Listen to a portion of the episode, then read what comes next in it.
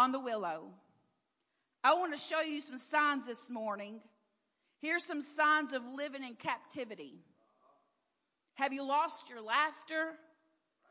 Have you lost your joy this morning? Have you lost your testimony? Maybe, maybe you, you've hung You've hung your harp on the willow this morning. Maybe where once you opened your mouth and gave God praise everywhere you went and shared your testimony, maybe your mouth is shut now. Or maybe have you lost your hope today? Psalms 137, it shows us that we are allowed to take off the mask this morning. We're in the house of God. We are a church family. We're allowed to take off our mask because God knows what it's like to be broken. God is touched by the wounds of our infirmities.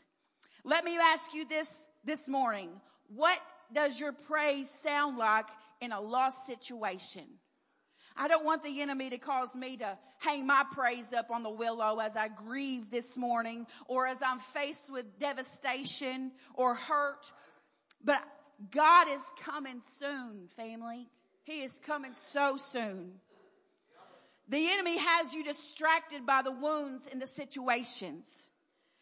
Is all you have prepared for? Jesus is at the table of regret. When God comes back, I don't want what's at my table to serve him, to present to him, to give to him is a table of regret this morning. Maybe a table of shame. Maybe a table of sorrow and, and sadness. Jesus is at the door and he's knocking. He's knocking at your door this morning. And you mean you want me to come in here and, and sit at this table with me, Jesus? And he's still knocking and you know it's him. He's knocking at the door of your heart this morning and he's going to keep knocking and you're like, but God, all I have to serve you is, is regret, shame, anger, or a spirit of feet, or I lost my hope or my trust, Lord. And, and he's still knocking and he's like, but God, are you sure you want to come in here and sit at this table for me? I have nothing good to offer you right now. But Jesus is saying, please, Please let me in. Please let me in. We have to open the door and allow God to come into our hearts this morning. I want you to listen to me this today. Thoughts create feelings. So every time you have a thought, it creates a feeling and then those feelings are going to drive your behavior. Oh, I hate this lesson. I do. Like many sitting here this morning, I have a lot going on lately. So I've been praying. I've been seeking guidance. I've been fasting, open up the word. Okay, God, show me. And then I had a dear friend reach out to me recently. It's like honey. When you get a, when you going through and you need guidance or you're needing answers and then someone calls you with that word, it's the sweetest thing. It, it lifts everything. It gives you that renewed hope and that peace. She said this, Laura, God said you are not alone. Even though you feel that you are, no need to fight. Just trust in me. I feel to share that with my church family. I'm here to tell you this morning, First Church, God said that you are not alone. Even though you may feel alone, you are not. No need to fight. Just trust me. Trust me. And then I was praying and I felt the Lord say, Laura, just lay down your sword. Just lay down your sword. No need to fight. This is my fight. Just trust me. You know what I've learned, fam, is recently that is the hardest thing for me to do. I think laying the sword down is harder than to draw the sword and fight. Personally, I find it easier to fight than to lay it down and just stand there and trust the Lord to work everything out. That's the hardest thing to do. So I went to bed that night and I repented for worrying. I cleared my heart. I thanked God for his word and I began to praise him. But I had I have to admit, I had to repeat, Lord, I trust you, Lord. I trust you. Sometimes we have to encourage ourselves.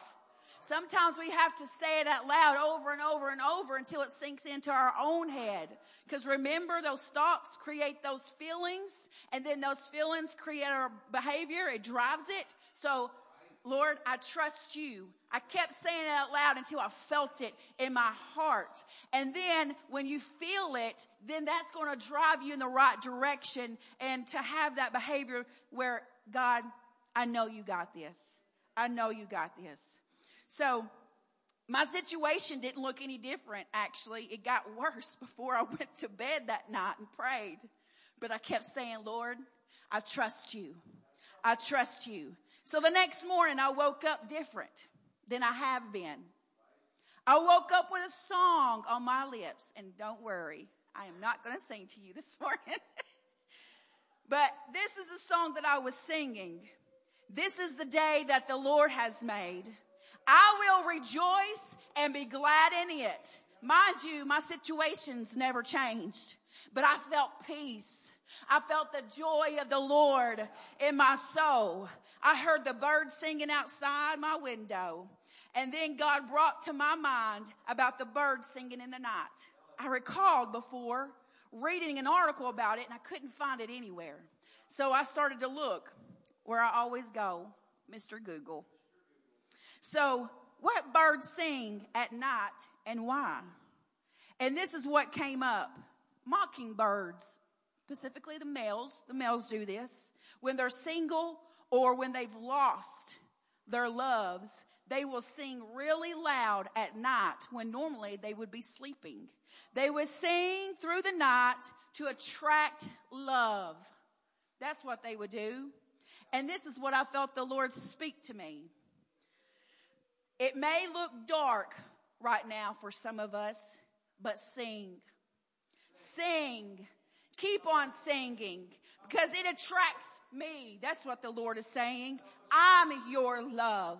God will love you through the darkest night, just like he did with the Levites. It was their darkest hour, but the enemy was trying to distract them with the sorrow they had, with the pain they had. So they hung their hearts, which was to bring them through. So I want to encourage you all this morning.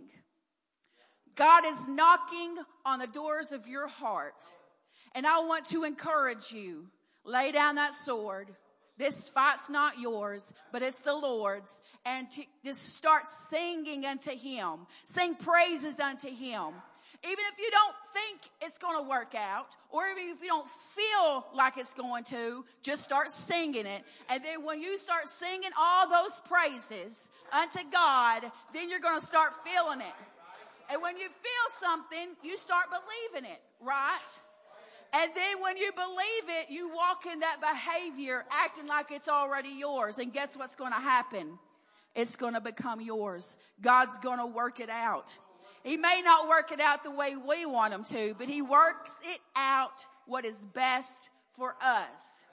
God's plan is better than our plans.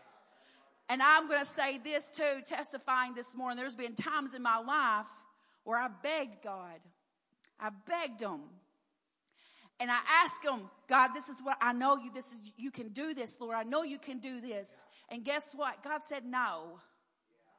Guess what that brought? A lot of sorrow, a lot of pain.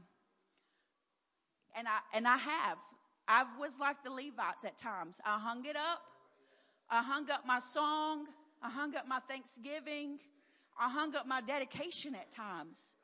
I hung up ministry at times because I was too sorrowful to walk in the ways of the Lord that He had laid before me. I sat there as a captive to the enemy. So I want to encourage you this morning don't hang it up. If you have hung up your heart, just like the Levites, I understand. I understand. No condemnation from me this morning. Not pointing fingers this morning, but pick that heart back up and start singing to the Lord. So I want to go to Psalms 126. I love this part. This is always a favorite part. Psalms 126, and we're going to be reading verses 1 through 5. When the Lord brought back the captivity of Zion, we were like those who dream. Then our mouth was filled with laughter and our tongue with singing. Then they said among the nations, the Lord has done great things for them. The Lord has done great things for us and we are glad. Bring back our captivity, O Lord, as the streams in the south. Those who sow in tears shall reap in joy. Look what the Lord did for the Levites. Look what he did. He brought them right back out of captivity. So I know I'm finishing pretty early this morning, Pastor, but I want you to stand with me. This gives us opportunity if the Lord is knocking on your heart this morning, let him in. I want to encourage you. We can take a few moments in this service right now. And of course, altars are always open. Maybe you're like me this morning and you need to repent from not trusting God or, or maybe pushing him away and trying to fight the battle yourself instead of giving it to him.